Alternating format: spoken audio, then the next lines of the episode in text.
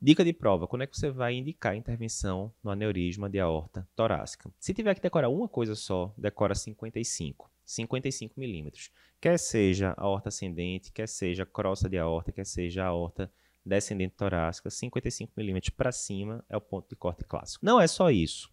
Por exemplo, tem situações onde você vai indicar intervenção com um ponto de corte menor. Então, por exemplo, paciente com síndrome de Marfan e que chegou em cinquenta milímetros, você já está indicando. Se esse paciente com Marfan tiver fatores ali complicadores, já teve gente da família com Marfan também que dissecou, coisas do tipo, você pode baixar até para quarenta e cinco, na verdade. Além disso, se o paciente tem algum problema ali na válvula aórtica, você já vai intervir na válvula aórtica, a diretriz europeia fala que se passar de quarenta e cinco milímetros, você já está mexendo. Você não vai esperar chegar em cinquenta e cinco.